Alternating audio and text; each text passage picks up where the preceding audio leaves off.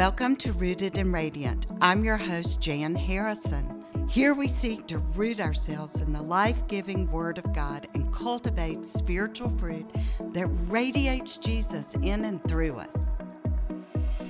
Season two from Rooted and Radiant is really focusing on the times in our lives we have titled Wilderness Journeys.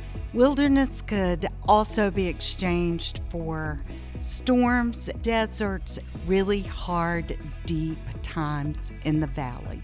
My guests are going to open up their lives and share what God has done in their hearts, and you are going to be encouraged and you are going to find strength to apply to the own times in your life when you will have to go into the wilderness. God will meet you there, and we are going to learn together this season.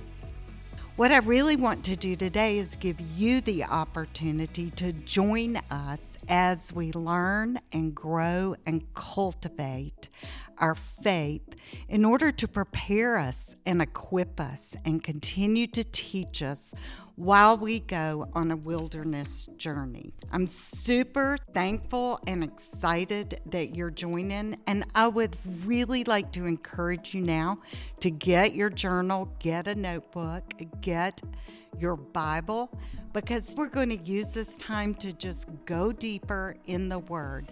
Our stories, our testimonies, our guests that share conversations each week have walked this path and are working through this journey. The wilderness is nothing to be afraid of, and that's what we're going to share over these next few weeks. You know, God is faithful in the wilderness, and He uses every trek through the valley of the shadow to show us great and unsearchable things about Him and about His character. And the more we know Him and the more familiar we become with the character of God, the less we are prone to avoid or try to bypass the journey. So grab your Bible and get your notes. Remember, the word is living and active, and it's sharper than a two edged sword.